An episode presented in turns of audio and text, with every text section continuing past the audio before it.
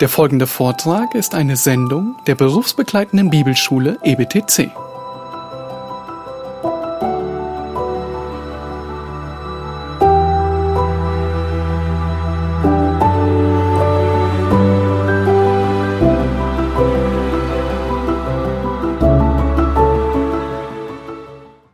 Äh, Jetzt äh, kommen wir zu einem, zum, zum, äh, zum zweiten Schritt.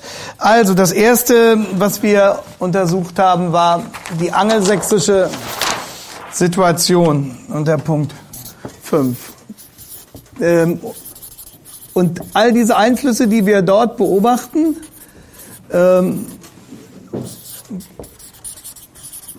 drücken auch durch auf die Lage der Evangelikalen in Deutschland. Wie gesagt, hier kommt manches später, weil die Möglichkeiten, ja eigenständig in wissenschaftlichen Institutionen zu arbeiten, auch das ist ganz lieb, Dankeschön. Prima. Es gab hier bei uns keine Intervarsity Fellowship. Was gab es, äh, was gab es bei uns? Es gab ähm, sozusagen auch evangelikale Antworten, die möchte ich ganz kurz, aber das, das mache ich ganz kurz, weil wir die Zeit noch für was anderes brauchen die angelsächsische Situation, dann schreibe ich mal hin, evangelikale Reaktionen auf die HKM in Deutschland. Das ist der zweite Punkt. Äh, es gab immer wieder Versuche einzelner, einzelner Professoren dagegen etwas zu tun. Wie gesagt, Adolf Schlatter war ein solches Beispiel, äh, wenn er auch nicht sich prinzipiell als gegen die historisch-kritische Methode äh, positioniert hat, aber er hat versucht, einen, einen bibelgemäßen Ansatz in seiner, in seiner theologischen Forschung zu praktizieren. Äh, was ähm, Furore gemacht hat, ich kann das jetzt nur an einigen exemplarischen ähm, Protagonisten aufweisen, äh, war in der Auseinandersetzung mit dem Entmythologisierungsprogramm vom Bultmann ähm, dieses Buch von Gerhard Bergmann, äh, Alarm um die Bibel. Ähm, Bergmann war äh, ein promovierter äh, Philologe.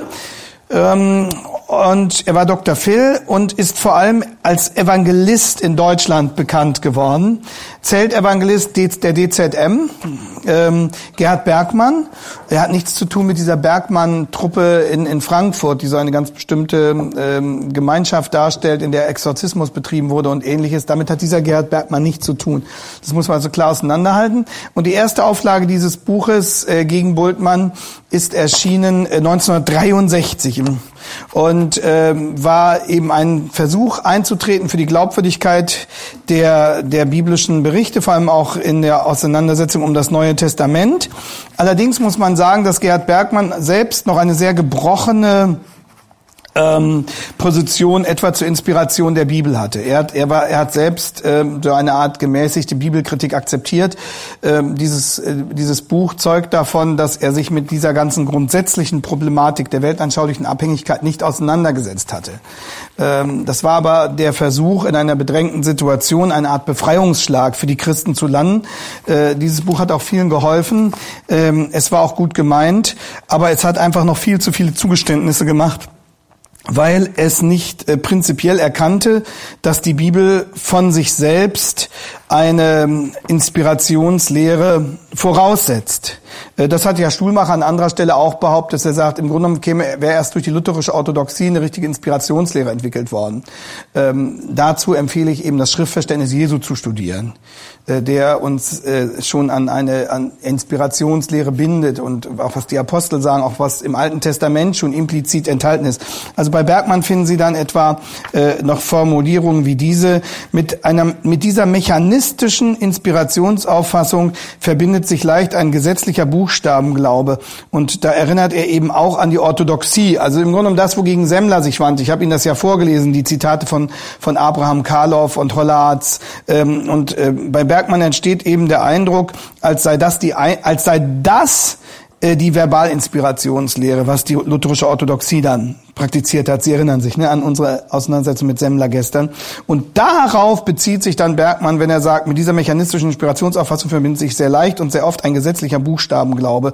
Gerade den möchte die Bibel nicht. Darum sagt sie, der Buchstabe tötet, aber der Geist macht lebendig. Also sogar bei Bergmann begegnet dieser falsch angewendete Vers. Und dann sagt er, so wird unter dieser strengen mechanistischen Verbal- und Diktat-Inspirationslehre, also als ob das ein und dasselbe sei, Verbal- und Diktat-Inspiration, die Bibel nah bis an die Seite des mohammedanischen Koran gerückt. Oder ähm, an einer anderen Stelle, ähm, sagt er, da wir in der Schrift keine Inspirationslehre finden, stellen wir auch keine Inspirationslehre auf. Das sind eben die Grenzen. Die Grenzen dieses Versuchs, der für eine grundsätzliche Zuverlässigkeit der Bericht über Kreuz und Auferstehung eintritt, aber mit viel zu vielen äh, theologischen Zugeständnissen, die nicht reflektiert sind. Äh, da merkt man einfach, äh, die Diskussion ist in diesen evangelikalen Kreisen zu diesem Zeitpunkt noch nicht lange genug gelaufen. Da ist äh, also noch viel zu wenig auch ähm, Verständnis dafür, die ganzen Rahmenbedingungen. Es gab aber auch zu, zu jener Zeit schon Leute, die sich äh, wesentlich deutlicher positioniert haben. Und das war etwa Heinrich Jochums, einer der führenden Männer der evangelischen Gesellschaft. Das war ein landeskirchlicher Gemeinschaftsverband, der sich immer durch wirklich eine sehr äh, konsequente Bibeltreue ausgezeichnet hatte. Und äh, Jochums hat sich auseinandergesetzt äh, mit Karl Barth und ähm, hat das sehr deutlich durchschaut äh, wie viele Zugeständnisse Barth an den Liberalismus macht und hat ein, eine, einen Aufsatz über Barth unter der Überschrift Die große Enttäuschung veröffentlicht. Karl Barth und die Theologien, Philosophien, Anthropologien und Ideologien der Gegenwart, sondern nicht im deutschen Sprachraum. Und hat eben den Einfluss dieser Neo-Orthodoxie äh, dadurch ausgewiesen. Dann gab es ähm, im Kontext der Bekenntnisbewegung immer wieder Versuche, ähm, für die Zuverlässigkeit der Bibel einzutreten, aber nicht dieser grundsätzliche Bruch mit der historisch-kritischen Methode, äh, sondern der Versuch, sie gemäßig zu praktizieren und ähm, zu der Bibel treuen Ergebnissen zu kommen. Einer, der sich damit eingeschaltet hat, war Otto Rodenberg, um die Wahrheit der Heiligen Schrift, Aufsätze und Briefwechsel zur existenzialen Interpretation. Otto Rodenberg. Und äh, er arbeitete auch zusammen, wenn ich das richtig sehe, mit der sogenannten Pfarrergebetsbruderschaft damals. Die erste Auflage erschien 1962. Also Bergmann 63, er 62, das war diese Zeit. Und Sie merken an dem Untertitel auch, dass sich die äh, hermeneutische Diskussion meistens festmachte an der Auseinandersetzung mit Bultmann. Da haben sie auch im Untertitel Aufsätze und Briefwechsel zur existenzialen Interpretation. Das war so die Galionsfigur, der, der Repräsentant, äh, der besonders wirkungsvoll sich auch äh, publizistisch artikuliert hatte und äh, mit dem man sich dann auseinandersetzte. Äh, Im Bereich des Alten Testaments ähm, hat sich für eine neue Treue zur Bibel vor allem eingesetzt Helmut Frei. Seinen Sohn habe ich noch persönlich in meinem Studium kennengelernt, das ist so unser Alter, sein Sohn. Und äh, Helmut Frei selbst ähm, war Alttestamentler, war beteiligt an der Gründung einer kirchlichen Hochschule in Bielefeld-Bethel. Also Bethel ist äh, im Grunde auch mal angetreten als Gegenposition zu den bibelkritischen äh, normalen Unis hier in Deutschland.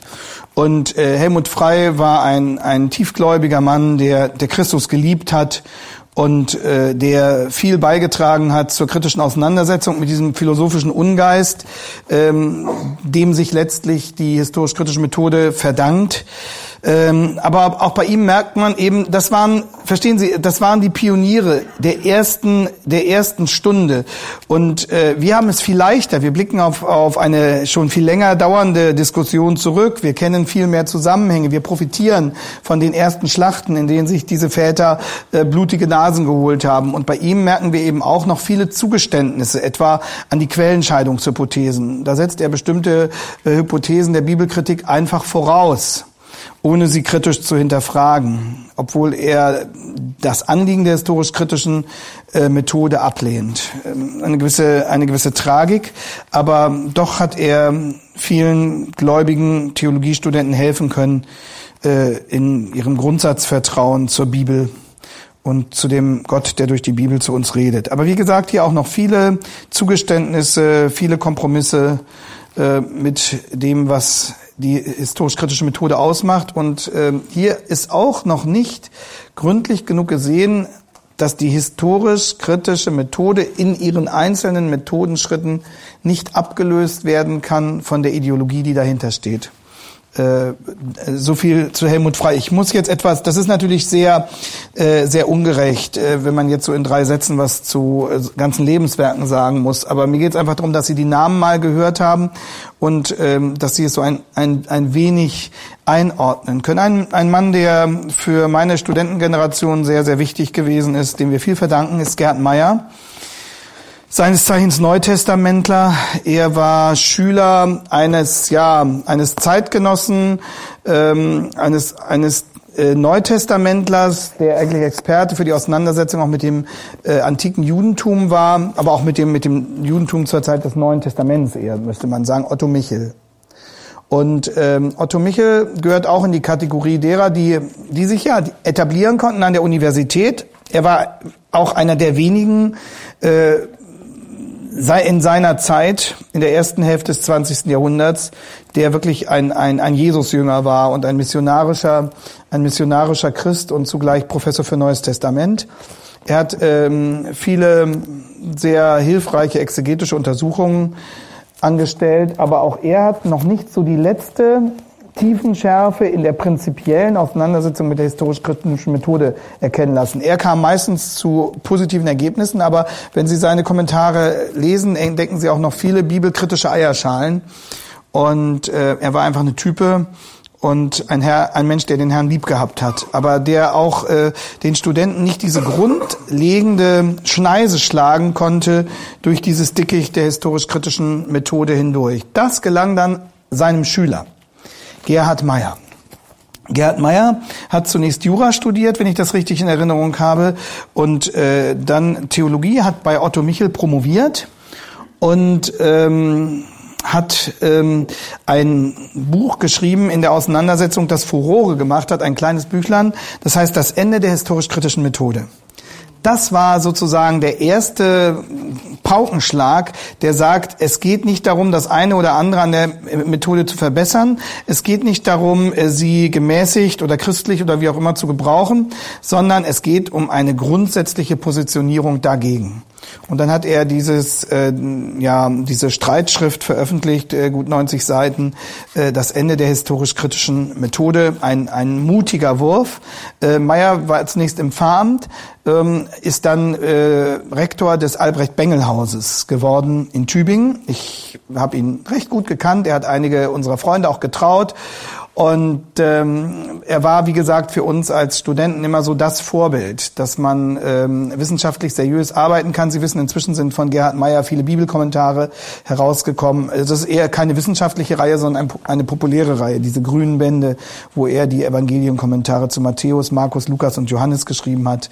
Seine Bände sind, in seine Kommentare sind in dieser Reihe sicherlich die besten. Das sind keine klassischen wissenschaftlichen Kommentare, aber die hat er eben auch auf die Gemeinde bezogen geschrieben. Er hat auch viele wissenschaftliche Untersuchungen Untersuchungen veröffentlicht und ähm, er, er ja, wird für viele von uns wirklich unvergessen bleiben als derjenige, der es gewagt hat, hinzustehen und zu sagen, das ganze System ist falsch.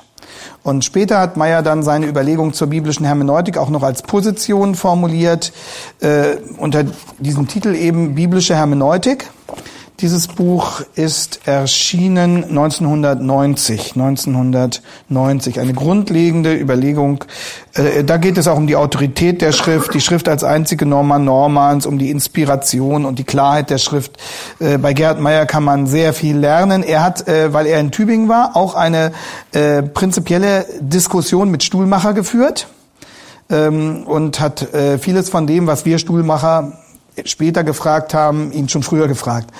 Und äh, er hat dem Bengelhaus auch eine sehr spezielle Prägung gegeben. Ähm, und nachdem Meyer dann weg war, hat das Bengelhaus auch in dieser fundamentalen Positionierung gegenüber der Bibelkritik nicht mehr so, voll, so viel von sich hören lassen wie zu Meyers Zeiten.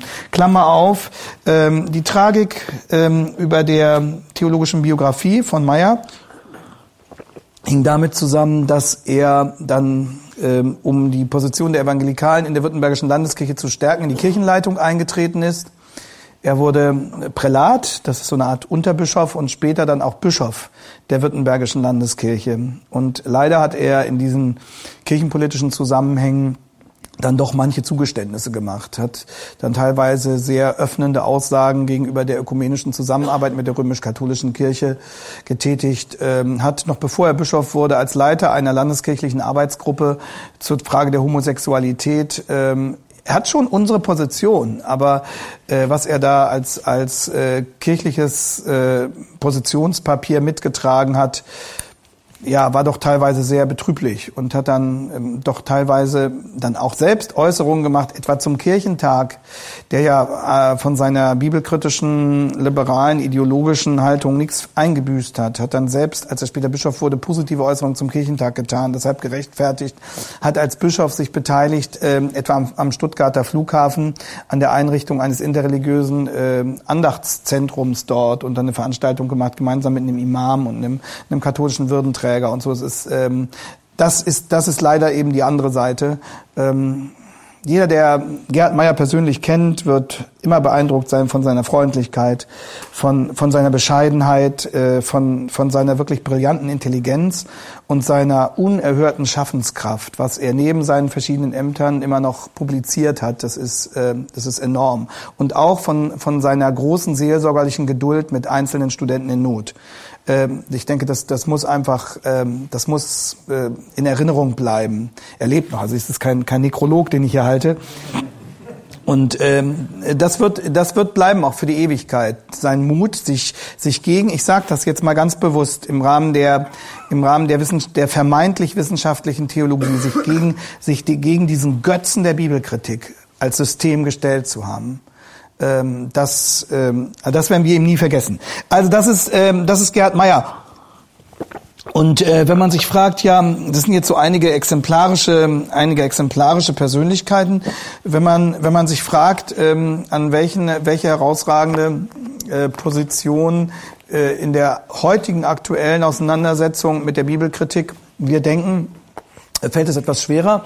Ähm, die FTH oder damals noch FTA hat, äh, steht eigentlich für diese Position und äh, insbesondere ihr Rektor Helge Stadelmann. Helge Stadelmann hat äh, großartige Aufsätze zur Auseinandersetzung mit der Bibelkritik geschrieben. Helge Stadelmann hat auch in Fragen, bei denen es äh, selbst in evangelikalen Kreisen unpopulär war, deutlich Positionen zu beziehen, dieses gewagt. Etwa im Hinblick auf die Frauenfrage dass Frauen nach biblischer Aussage nicht Gemeinden leiten dürfen. Da hat er sich sehr, sehr mutig äh, auch gegen, äh, gegen manche innerevangelikalen Strömungen gestellt. Und äh, seine Schriftposition ist äh, wahrscheinlich zusammengefasst gut zu lesen in diesem ähm, Sammelband Evangelikales Schriftverständnis, die Bibel verstehen, der Bibel vertrauen.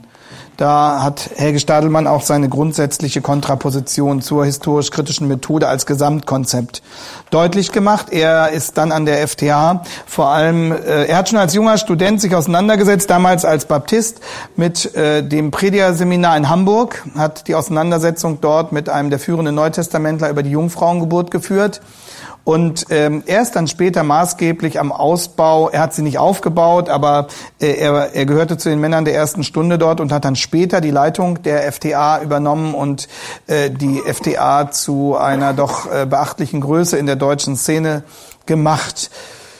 Was ich bei Herr Stadelmann eben mit und er weiß das auch, äh, natürlich, äh, mit, mit einem großen Fragezeichen versehe, ist eben die aktuelle Entwicklung der FTH und äh, die eben verbunden ist mit dem, was wir vorhin schon andeuteten, mit der Frage, werden Sie, und Helge Stadelmann war immer äh, in der deutschen Diskussion einer der herausragenden Vertreter für die Irrtumslosigkeit. Er hat sich auch für die Chicago-Erklärung immer stark gemacht. Ähm, die Chicago-Erklärung Ende der 70er Jahre, 1978 glaube ich, ne? Äh, war das, als sich die Vertreter einer, einer, einer bibeltreuen Position der Irrtumslosigkeit zusammengetan haben. Francis Schaeffer war dabei, ähm, ich glaube Norman Geisler war dabei, äh, James I. Packer war dabei und sie haben äh, damals die Chicago Declaration on Inerrancy, on the Inerrancy of Scripture äh, formuliert. Das, das gehen wir nochmal kurz in die angelsächsische Situation zurück und haben die Irrtumslosigkeit biblisch und systematisch solide definiert dort. Und Stadelmann hat sich immer sehr dafür eingesetzt, diese Position auch in Deutschland stark zu machen. Ähm, und hat das auch mit einigem Erfolg getan und uns damit sehr, sehr viel geholfen. Und umso tragischer ähm, erscheint mir jetzt diese Entwicklung, dass die FDH im, in, im Rahmen eben dieser äh, Bemühungen nun als äh, offiziell anerkannte Hochschule in Deutschland ähm, Abschlüsse vergeben zu dürfen, ähm, dann erwogen hat, eben auf diesen Begriff der Irrtumslosigkeit in ihren Dokumenten zu verzichten. Und äh, meine große, große Befürchtung äh, ist, dass es sich eben nicht nur um die Preisgabe eines Begriffes handelt, sondern dass damit eine Schleuse, eine Tür geöffnet wird. Und ähm, ich denke, solange Helge Stadelmann als Person da noch steht, wird manches ähm, an negativen Entwicklungen verhindert werden. Aber wenn er erstmal weg ist, dann äh, wird die Lücke, die jetzt bereits gerissen wurde durch diese falsche Entscheidung, noch viel offenkundiger werden.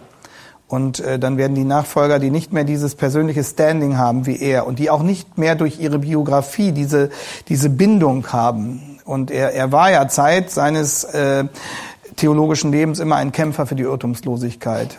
Dann, dann wird es hinter ihm äh, noch mal sehr viel schwieriger aussehen als jetzt, wo er noch da ist. Basel. Äh, Basel war äh, die erste wissenschaftliche Hochschule der Evangelikalen im deutschsprachigen Raum. Ähm, der große, große alte Mann äh, der Evangelikalen war der, der Alttestamentler, ach mir fällt der Name gerade nicht ein, Külling, Külling, Külling, Samuel Külling, genau, Samuel Külling, ein Despot, Pionier, und, und Kämpfer für die Wahrheit der Schrift. Er, er hat sich äh, mit, mit großer Vehemenz eingesetzt für die Anwendung der Lehre der Irrtumslosigkeit auch auf das Alte Testament. Er hat mit ähm, soliden sprachlichen äh, Argumenten dafür gekämpft, dass die ähm, Genesis wirklich verbindliche geschichtliche Informationen kommunizieren will. Er gehörte auch zu den Unterstützern der allerersten Stunde der Inerrancy Declaration, die dann in Chicago beschlossen wurde. Und äh, ihm gelang es in dieser speziellen Schweizer Situation auch ähm, ein gewisses Maß an ähm, bürokratischer Anerkennung für die FTA, für die STH, äh, früher hieß sie FETA, F, äh, hat nichts mit dem Käse zu tun, F, äh, Freie Evangelische Theologische Akademie, glaube ich, äh, in Basel ähm, dazu gewinnen. Und er hat, er hat Anerkennungsrechte erworben, ohne theologische Zugeständnisse zu machen. Das muss man sagen. Das war, das war nochmal ein anderes Kaliber, Samuel Külling. Also er hat erstaunliche rechtliche Positionen, ist in der Schweiz wahrscheinlich auch leichter, erobert, ohne sie mit inhaltlichen Zugeständnissen zu erkaufen. In der Hinsicht würde ich sagen, steht er einzigartig da in der Geschichte persönlich nicht ganz so, so einfach als Typ. Und ähm, heute ähm, ist der, der neue der Rektor, äh, der ist, ist der Neutestamentler, der als Missionar in, in Paraguay tätig war. Und äh, sag mir einer bitte nochmal den Namen. Thiessen, genau, Jakob Thiessen. Jakob Thiessen, Dankeschön, ist gut, dass wir Leute haben, die den Namen kennen. Jakob Thiessen, genau, hat auch äh, ein gutes, äh, soweit ich das äh, bisher beurteilen kann, gutes Buch zum Römerbrief jüngst geschrieben, hat ähm, aber meines Erachtens ähm, aufgrund der Verfassung, die die STH jetzt hat, äh, nicht mehr sozusagen die Macht, die Direktor damals hatte. Damals hatte man ein, ich sage das jetzt alles inoffiziell, äh, damals, also das ist jetzt nicht offiziell, äh, damals hatte man quasi einen allmächtigen Rektor, um so etwas nicht noch einmal zu erleben hat das Kuratorium dann eine Verfassung gestrickt, in der der Rektor kaum noch Macht hat. Und ähm, mir wäre es lieber, wenn Jakob Thiessen etwas mehr Macht hätte äh, weil äh, seine Position sicherlich der unseren äh, sehr viel näher steht als die mancher anderer, die jetzt dort auch ihre Stimme erheben können. Zum Beispiel lehrt dort jemand unter anderem Neues Testament, also Jakob Thiessen lehrt auch Neues Testament, aber lehrt dort jemand zu, äh, zusätzlich Neues Testament, ähm, ich glaube Buchecker oder so ähnlich heißt der, der eine gewisse Offenheit doch zur sogenannten neuen Paulus-Perspektive erkennen lässt. Also als ob es bei Paulus gar nicht primär um die Frage der Rechtfertigung des Sünders gegangen wäre. Und ähm, das ist problematisch. Ich denke, dass äh, inzwischen das Kuratorium ein starkes Gewicht hat dort ähm, an der STH und dass äh, im Bemühen um wissenschaftliche Reputation äh, die früher mal gegebene, wirklich äh, starke positionelle Klarheit ähm, gelitten hat. Natürlich gibt es noch Leute wie die Mauerhofers, äh, Armin Serschin als Kirchengeschichtler, großartig, wurde jetzt ja verabschiedet vor kurzem oder ist zumindest in, in Rente gegangen. Ich weiß, er wird wahrscheinlich Vorlesungen noch dort halten. Aber es gibt eben es gibt eben auch, ähm, also Jakob Thiessen, soweit ich das sehe, positioniert sich sehr deutlich gegen Anti-Wright zum Beispiel, der diese neue Paulus-Perspektive ja vertreten hat. Ähm, andere, der, dieser andere dort ähm, positioniert sich da nicht so klar. Und ich glaube, man muss einfach abwarten, wie die Dinge sich, wie die Dinge sich entwickeln. Sie müssen eines bedenken, dass auch die evangelikalen Institutionen in der Gefahr stehen, geschliffen zu werden, also als Festungen geschliffen zu werden durch das Einsickern dieser postmodernen Unterwanderung des Kampfes um die Wahrheitsfrage. Und der Zeitgeist schlägt durch. Äh, und man äh, wird dem nur widerstehen können, wenn man das bewusst als Herausforderung annimmt und bewusst dagegen geht. Wenn man nur versucht, irgendwie seine Arbeit weiterzumachen, wird man von diesem Denken früher oder später wirklich ähm, ja, eingeschläfert werden. Und derjenige, der die Gefährdung der evangelikalen Bewegung durch äh, das postmoderne Denken ähm, herausragend analysiert hat, ist David F. Wells. David F. Wells, der mehrere Bücher dazu geschrieben hat, sein wahrscheinlich bekanntestes, äh, macht gleichzeitig das Dilemma der Evangelikalen deutlich, no place for truth. Also kein Platz für die Wahrheit mehr or whatever happened to evangelical theology. Übrigens ist dieser Untertitel Whatever happened to evangelical theology eine Anspielung auf einen anderen Titel von Francis Schaeffer. Und ich glaube, damit will er auch so seine innere geistige Verbindung deutlich machen mit Schaeffer. Schaeffer hat ein Buch geschrieben unter dem Titel Whatever happened to the human race. Also äh, was, was ist mit der, mit der sozusagen der menschlichen Spezies los? Und da setzt er sich mit den ethischen Verfallserscheinungen, Biotechnologie, Abtreibung und so weiter auseinander. Und ähm, ich denke, dieser Untertitel von Wells ist ein bewusstes Zitat Francis Schaeffers, Whatever Happened to Evangelical Theology. Und hier beschreibt er die Enttheologisierung der Evangelikalen, die also angesteckt von der Postmoderne diese Lehrfragen immer weniger ernst nehmen. Und da hinein passt auch, dass ihre Antihaltung gegenüber der historisch-kritischen Ideologie Ideologie immer mehr aufgeweicht wird, dass sie immer pragmatischer werden, dass sie immer mehr bereit sind, sich für ökumenische Kooperationen zu öffnen. Und äh, Wells beschreibt, wie es dazu kommen konnte. Und derjenige, der diese ökumenische Öffnung seitens der Evangelikalen in Amerika massiv vorangetrieben hat und das dann ausgeweitet auf die Evangelikalen in aller Welt, ist Billy Graham der auch mit einer anderen Position angetreten ist, als er dann in den letzten Jahrzehnten äh, propagiert und forciert hat. Also, ähm, wir sehen, es, es gab etliche evangelikale Reaktionen auf die HKM in Deutschland. Aber sie waren, sie waren geprägt, sie waren gekennzeichnet äh, von großem Mut, wie bei Gerhard Meyer etwa, von manchen Inkonsequenzen, wie äh, bei etwa bei Gerhard Bergmann oder auch Helmut Frey. Aber ähm, was in den, in den letzten Jahrzehnten eben neu dazugekommen ist, ist, ähm, dass diese, äh, dieses Auftreten im akademischen Rahmen, ähm, was ja die Engländer uns vorgemacht haben, ab Mitte der 50er Jahre. Äh, das zeigt ja Murray, dass das hier bei uns erst später losging. Äh, an den Unis ist es, an den normalen ähm, staatlichen Unis ist es nach wie vor sehr, sehr schwer für, für evangelikale Leute Positionen zu bekommen. Es gibt ein paar Ausnahmen, aber ähm, oft ist es dann so, dass wenn sie diesen Posten erstmal haben, dass man dann so viel auch nicht mehr von ihnen hört. Ich denke einfach, dass das auch äh, die Mühlen des Systems sind, die dann die äh, Positionierung eher erschweren nach außen hin und äh, dass man eben jetzt ähm, über, was heißt jetzt, in, in den letzten Jahren über die FTA versucht, dann ein, eine eigene Institution stärker noch auszubauen. Man muss das, denke ich, sehr aufmerksam beobachten, wie diese Entwicklung sich äh, weiter gestaltet. Ähm, ich möchte aber jetzt, äh, ich glaube, die Schweizer müssen bald gehen. Ähm, mein Vorschlag wäre jetzt folgendes. Ich habe noch zwei Punkte auf dem Herzen, ähm, die ich im Rahmen unseres Punktes fünf, also die, der Einfluss der Bibelkritik auf die Evangelikalen, unbedingt noch, noch aufzeigen möchte. Und das, das eine, und das wäre mein dritter Punkt, ist äh, das Aufkommen der Emerging Church Bewegung in seiner Bedeutung für das Bibelverständnis.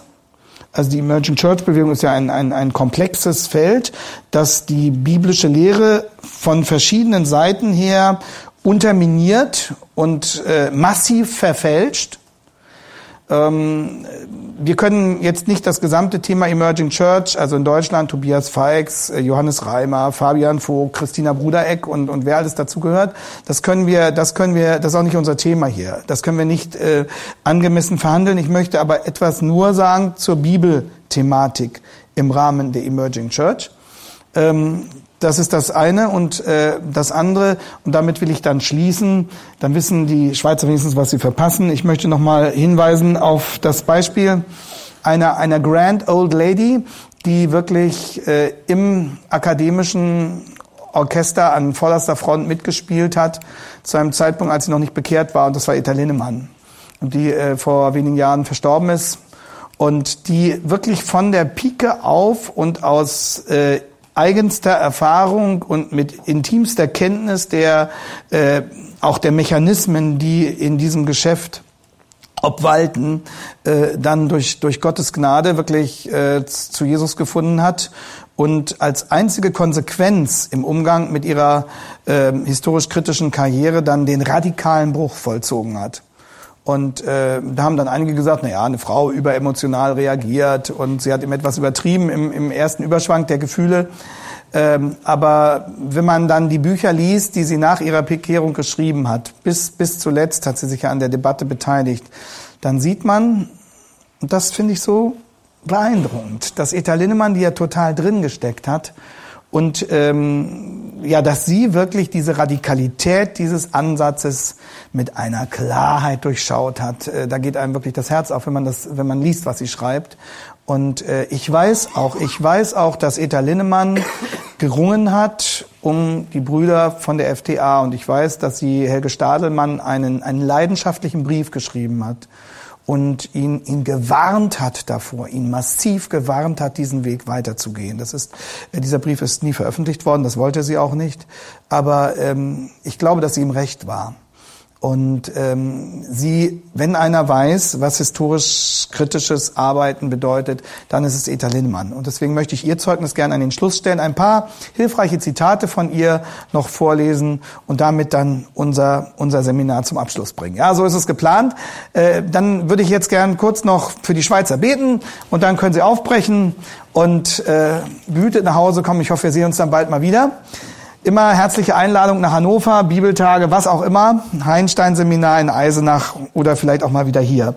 Und äh, wir anderen führen das Ganze dann ähm, zum Ziel und äh, machen dann vor dem Mittag, natürlich mal vor dem Mittagessen Schluss, aber ich würde sagen, wir machen dann nicht noch extra eine Pause, sondern hoffen mit unserem Thema jetzt bald äh, auf die Zielgerade zu kommen und äh, dann können wir das Mittagessen noch zusammen genießen. Ich möchte noch beten. Herr Jesus Christus, wir danken dir für diese Möglichkeit des gemeinsamen Arbeitens hier. Und du weißt, wir möchten dir gehorsam sein. Und wir wollen auch in dem, wo wir andere kritisieren, nicht über sie richten. Und wir wissen, dass wir nicht besser sind. Und äh, wir wissen auch, dass es nicht unser Verdienst ist, wenn wir vielleicht manches durchschauen, was ein anderer nicht durchschaut hat. Und wir wissen auch, wie schnell wir selbst in Irrtum fallen können. Bitte gib uns Weisheit, gib uns echte Demut. Und gib uns, gib uns den Willen, dir zu gehorchen und äh, mehr als nach der Anerkennung von Menschen, nach der Anerkennung durch dich zu trachten, Herr. Wir bitten dich, dass du jetzt auch unsere Schweizer Brüder behütest auf der Heimreise, dass du sie segnest, dass du ihnen Kraft gibst für ihr weiteres Studium, für ihre weitere Arbeit. Herr, und dass jeder von uns an seinem Ort dir von ganzem Herzen dienen kann. Herr, wir befehlen sie dir jetzt an und bitten dich, dass du auch auf ihrer Reise mit ihnen gehst. Amen. Emerging Church und Bibelkritik. Ich möchte das einleiten ähm, mit ähm, dem Zitat des vorhin schon kurz apostrophierten Jürgen Mette. Ähm, Jürgen Mette ist jetzt kein dezidierter Vertreter der Emerging Church Bewegung. Das würde ihm sicherlich nicht gerecht werden, das zu behaupten. Aber ähm, er passt in unser Thema, also Umgang äh, der Evangelikalen mit der Bibelkritik, weil wir bei ihm ähm, Äußerungen finden zur Aufklärung, die äh, an manches erinnern, was wir etwa bei äh, Mark Knoll gehört haben. Und ähm, bezeichnend ist äh, ja auch für manche Evan äh, Entwicklungen in evangelikalen Reihen, ähm, dass Jürgen Mette diese Äußerung getan hat im September 2012 bei der Jahrestagung eines Gemeinschaftsverbandes, der früher einmal zu den Flaggschiffen bibeltreuer Theologie gehörte. Und ähm, ich weiß nicht, ich, ob Sie ihn mit Absicht oder aus Zufall eingeladen haben. Äh, es ist nämlich die Evangelische Gesellschaft für Deutschland. Die Evangelische Gesellschaft für Deutschland war einer der markantesten ähm, Kämpfer für einmal eine volkskirchenkritische Position der Gnadauer Gemeinschaftsbewegung und zum anderen für, für Bibeltreue. Und äh, der maßgebliche geistliche Vater dieser Bewegung, der sie geprägt hat, war hier Heinrich Jochums, der dieses äh, so kritische Buch über Barth geschrieben hat und der überhaupt sich auch in Deutschland für also Gott befohlen, äh, der sich in Deutschland eingesetzt hat für die Inerrancy Declaration. Und umso, umso bemerkenswerter ist, dass äh, jetzt bei der Jahrestagung eben Mette dort gesprochen hat. Und ein Freund hat mir das, der dort selber dabei war, hat mir dann die CD davon gegeben, weil er das für so bemerkenswert hielt. Und ich habe meine Tochter dann einfach gebeten, einen, den Abschnitt, der ähm, am gravierendsten ist, mal auf, rauszuschreiben. Und daraus möchte ich Ihnen einiges vorlesen, weil es eben doch zeigt, wie sich bei, bei manchen die Haltung zur, zur Bibelkritik äh, wegbewegt von den früher einmal äh, biblischen Positionen. Und Jürgen Mette gehört eben ja zu den prominenten evangelikalen Funktionären in Deutschland, würde ich sagen, der in vielen Organisationen mitarbeitet. Ähm, und äh, bezeichnenderweise hat er sich da zur Aufklärung geäußert und eine substanziell veränderte Bewertung dieser ähm, Epoche vertreten. Er sagt, Zitat, vor der Epoche der Aus Aufklärung war die Bibel unumstritten, das Buch göttlicher Offenbarung. Im Zuge der Aufklärung wurde die Bibel in den wissenschaftlichen Wettbewerb gezogen. Das war für die Kirche ein Schrecken. Sie hat versucht, das Buch zu schützen. Aber es war gut, es war an der Zeit und es war nötig. Wir haben keinen Grund, heute diese Zeitepoche zu beklagen. Die Bibel ist nicht ein heiliges, unantastbares Buch vom Himmel gefallen wie das Buch Mormon, sondern es ist ein Buch, das den Zugriff der Wissenschaft überhaupt nicht scheuen muss. Also, da wird eine Menge Richtiges und Falsches äh, kräftig ineinander gemischt. Ähm, Aufklärung bedeutet nicht in erster Linie, dass die Bibel in den wissenschaftlichen Wettbewerb gezogen wird, ähm, sondern dass die Bibel falschen ideologischen Prämissen unterworfen wird. Und äh, das war natürlich ist die Bibel stark, das auszuhalten. Und die Bibel braucht sich vor nichts zu fürchten. Aber es hat vor den Menschen, es hat den Menschen schwersten Schaden zugefügt, die diese falschen Aussagen über die Bibel geglaubt haben. Das war das Problem. Und natürlich beklagen wir diese Zeitepoche, weil sie ganz vielen Menschen falsche Denkvoraussetzungen als objektiv wahr eingetrichtert hat und vorgegeben hat. Und es ist natürlich auch wahr, dass die Bibel nicht vom Himmel gefallen ist. Sehen, also unser, unser Motto kommt immer wieder. Aber trotzdem ist sie ein unantastbares Buch. Trotzdem ist sie ein heiliges Buch, insofern als der lebendige Gott hier zu uns spricht. Ja, und dann ähm, äh, fährt äh, Mette folgendermaßen fort. Gott hat sich Menschen geoffenbart, die das Empfangene, das Überlieferte und das Selbsterlebte dokumentiert haben. Ja, das klingt jetzt nach entweder Personal- oder Realinspiration, höchstens. Ne? Gott hat sich Menschen offenbart und die haben das Empfangene, Überlieferte dokumentiert. Ja, sind sie dabei auch noch von Gott geleitet gewesen, vom Heiligen Geist oder nicht? Und dann ähm, unter Rückgriff auf äh, die Versuche hinter die Texte zurückzufragen. Die einzelnen Dokumente sind durch eine komplizierte Geschichte zusammengekommen, von inspirierten und begabten Köpfen tradiert und weise zu einem Kompendium göttlicher Offenbarung zusammengefügt worden in der Bibel in der Form, in der wir sie heute vorliegen haben. Das erinnert doch sehr daran, bei der Gesamtbeschreibung der Bibel ähm, diese göttliche Seite weitestgehend auszuschließen, sondern sich auf, das, auf, diesen, auf diesen menschlichen Aspekt zu beschränken. Ja, äh, wenn, wenn Sie nochmal die Formulierung hören, die einzelnen Dokumente sind durch eine komplizierte Geschichte gegangen von inspirierten und begabten Köpfen, ja, tradiert und weise zu einem Kompendium zusammengefügt. Das kann man so und so deuten. Und dann weiter, wenn dieses Buch von dem überzeugt sind, dass es eine Richtschnur geben kann, für eine Weltfriedensordnung, eine Basis sein kann für eine gerechte Ethik, Menschenlebenorientierung geben kann, wenn wir das wirklich glauben, dann muss sich dieses Buch auch Prüfungen der modernen Quellenforschung aussetzen. Das war die Idee. Die historisch-kritische Methode war eine Idee zur wissenschaftlichen Beweisführung der Zuverlässigkeit der Heiligen Schrift. Ja, das ist natürlich eine totale Verzeichnung. Ähm, ähm, und er kann auch nicht sagen, also äh, wenn wir von diesem Buch Orientierung haben wollen, dann müssen wir es der modernen Quellenforschung überlegen. Da tut er so, als ob die moderne Quellenforschung was Wertneutrales sei. Ähm, die moderne Quellenforschung, ähm, die der, im Rahmen der Bibelkritik betrieben wird, ist aber nicht wertneutral. Und äh, jetzt verwendet er den Begriff historisch-kritische Methode, als wäre das neutral. Ja, die historisch-kritische Methode war eine Idee zur wissenschaftlichen Beweisführung der zuverlässigen Heiligen Schrift. Also Entschuldigung, das ist dämlich. Äh, die historisch-kritische Methode war alles, war, wir haben ja gesehen, wie sie zustande gekommen ist. Wir haben ja gesehen, wie das mit, im Grunde mit der Rebellion des Menschen äh, und seiner Weigerung, äh, sich äh, dem, dem Wort Gottes wirklich äh, anzuvertrauen und unterzuordnen. Und natürlich hatte Trölsch ein apologetisches Anliegen, haben wir ja auch gesagt. Aber Trölsch äh, wollte, wollte nicht in dem Sinne die Wahrheit der Schrift beweisen, weil er davon ausgegangen war, dass die Wunder nicht passiert sind zum Beispiel. Also hier werden die unterschiedlichsten Dinge kunterbunt durcheinander geworfen. Äh, aber der Eindruck, der dadurch entsteht, ist, das war eigentlich gar nicht so schlimm. Und wir, wir müssen uns auch gar nicht dagegen positionieren. So, und dann sagt er, das war der Versuch einer Antwort auf die aufklärerische radikale Bibelkritik. Also nach dem Motto, die historisch-kritische Methode ist erfunden worden, um die radikale Bibelkritik zurückzuweisen. Das stimmt so nicht. Das ist einfach historisch falsch. Äh, die historisch-kritische Methode war von war war eben ein Teil dieser radikalen Bibelkritik und es hat unterschiedliche Schwerpunkte im Umgang damit gegeben. Aber äh, wissen Sie, was hier so durchklingt? Ne? Leute, habt euch doch nicht so. Gebt doch mal eure prinzipielle Abwehrhaltung gegen diese historisch-kritische Methode auf. Die war doch eigentlich gar nicht so böse motiviert. Und im Übrigen sagt er dann, die Bibel hat den Test mit Bravour bestanden.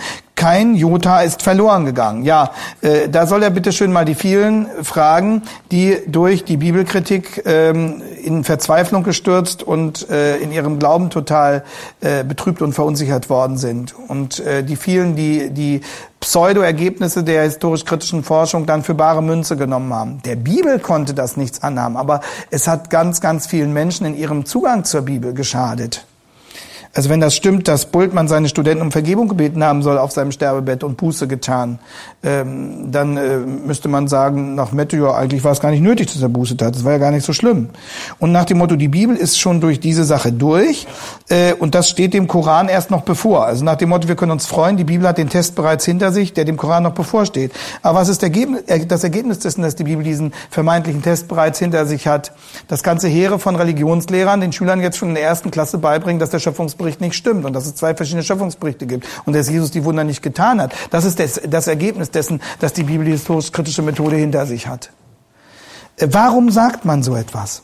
Und warum sagt man so etwas noch äh, bei diesem Anlass, beim Jahrestag eines der früher einmal zuverlässigsten ähm, äh, Gemeinschaftsverbände. Verstehen Sie, es ist eine, das ist der Versuch einer völligen Neujustierung, einer völligen Neubewertung der evangelikalen Position zur historisch-kritischen Methode, zur Bibelkritik als solcher, zur Aufklärung. Das ist dramatisch.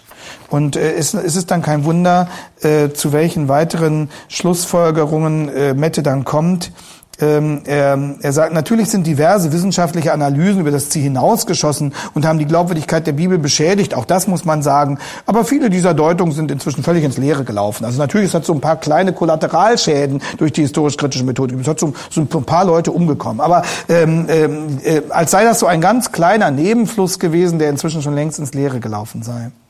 Brüder, wie kommt man zu solchen Bewertungen? Und ähm, dann fährt er fort, äh, wir müssen viele Deutungen, Kommentare lesen, um unsere Zeit zu verstehen. Und wenn wir die Spannung nicht lösen können und sich das konservative Lager und das postmoderne Lager unversöhnlich gegenüberstehen, dann sollten wir uns der öffentlichen Stellungnahme einfach enthalten und sagen, wir arbeiten an diesem Thema. Wir können dazu keine Auskunft geben, wir arbeiten daran. Also jetzt werden alle Positionen ungewiss. Ja, das ist ein konservatives Lager, ein postmodernes Lager und kein Lager soll seiner Sache bitte äh, zu gewiss sein und äh, sich ein bisschen zurückhalten und ein bisschen, bisschen gentlemanmäßiger damit umgehen und nicht zu viel sagen und die anderen nicht unter Druck setzen und auch in Fragen der Sexualethik soll man sich bitteschön nicht zu deutlich äh, positionieren. Das hat er an anderer Stelle auch nochmal gesagt. Also er sei nicht dazu, dafür zu gewinnen, jetzt in dieser ganzen Homo-Diskussion äh, zu deutlich sich da ständig zu, zu äußern. Äh, das, das wäre seine Sache nicht. Ich bin gewissermaßen ein sehr realistischer Mensch. Ich bin aber auch manchmal ein fantasievoller Träumer. Ich träume, dass Bruder Josef Ratzinger und ein Jesus-Freak zusammen mal die Bibel lesen. Mal die Volksbibel und mal die Lutherbibel. Das würde ich aufregend finden. Ähm, also mal ganz davon abgesehen, äh, was man alles zur Volksbibel sagen kann ähm, und zu den Jesus Freaks. Das Gravierende daran ist, dass er träumt, dass Bruder Josef Ratzinger äh, mit einem Jesus Freak zusammen die Bibel liest, als ob äh, der Papst, damals war Ratzinger sogar noch Papst, äh, einfach äh, unser Bruder im Glauben wäre. Das hieße, die Reformation hätte man sich auch sparen können. Ähm, das ist eben eine andere Form des Glaubens, aber wir sind ja Brüder und wir sollten zusammen die Bibel lesen. Da gibt es natürlich einige theologische Gegensätze, aber das ist nicht so erheblich. Das ist vielleicht auch so ein, ein Nebenfluss wie die Folgen der Bibelkritik. Und das geht ja noch weiter. Oder Margot Kessmann trifft sich zum Bibelgespräch mit Alexander Seibel. Alexander Seibel hat mir übrigens diese Sache zukommen lassen. Deswegen. Margot Kessmann hat es nicht gemacht. ähm, und äh, was wird damit suggeriert? Damit wird suggeriert, das sind ja eigentlich zwei Christen gleichen Rechts, die sich mal treffen. Die haben so ein bisschen unterschiedliche extreme Positionen. Der eine ist eben extremer Anticharismatiker und die andere so ein bisschen extrem feministisch, aber äh, sie gehören ja alle an den gleichen Tisch. Es wird nicht mehr unterschieden zwischen, zwischen Christ und Nicht-Christ. Zwischen wahrer Lehre und, und, und, und verheerender Lehre. Das sind alles Positionen, die man miteinander ins Gespräch bringt. Es ist doch schön, wenn alle freundlich sind und äh, wenn der Bruder Ratzinger dann auch dabei ist und die Schwester Kessmann und äh, natürlich Alexander Seibel darf auch. Und äh, verstehen Sie, was wird hier, was wird hier unterminiert? Satz für Satz für Satz für Satz. Die Wahrheitsfrage, ja. Die Wahrheitsfrage und die Schriftfrage. Das ist alles Meinungssache und bitteschön, habt euch doch nicht so. Seid nicht so selbstgewiss, seid nicht so verbohrt, seid nicht so selbstgerecht, ähm, sondern mal ein bisschen lockerer, Jungs, ja? Und ein bisschen rücksichtsvoller und ein bisschen netter. Bitte. Ich habe eine Frage in all diese, äh, wo Jesus haben gesagt, after mich kommt der Heilige Geist. Und den Heiligen Geist in alles äh, diese Fragen, wo kommt das? Ja, das ist eine, ja, ist eine gute Frage. Wo kommt der Heilige Geist rein? Die würden sagen, der Heilige Geist leitet uns dazu an, nicht so kontroverse Positionen zu verteidigen. das würde man wahrscheinlich sagen. Äh, und äh, das Tragische ist, der Geist führt uns in die Wahrheit. Und der Geist führt uns über das Wort in die Wahrheit. Aber das wird alles relativiert. Und vor allem, es wird beständig dieser Eindruck erweckt, es ist nicht so schlimm, Leute.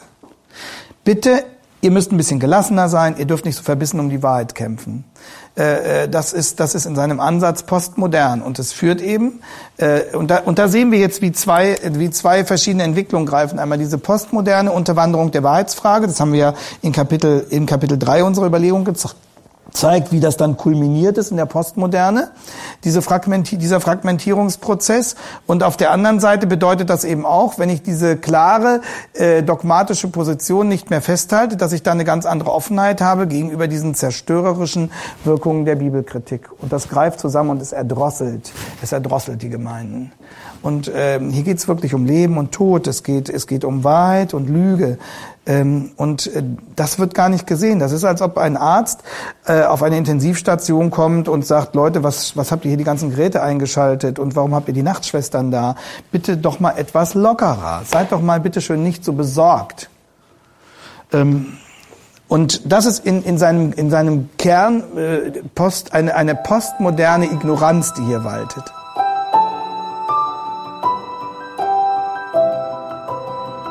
Diese Sendung war von der berufsbegleitenden Bibelschule EBTC. Unser Ziel ist, Jünger fürs Leben zuzurüsten, um der Gemeinde Christi zu dienen. Weitere Beiträge, Bücher und Informationen findest du auf ebtc.org.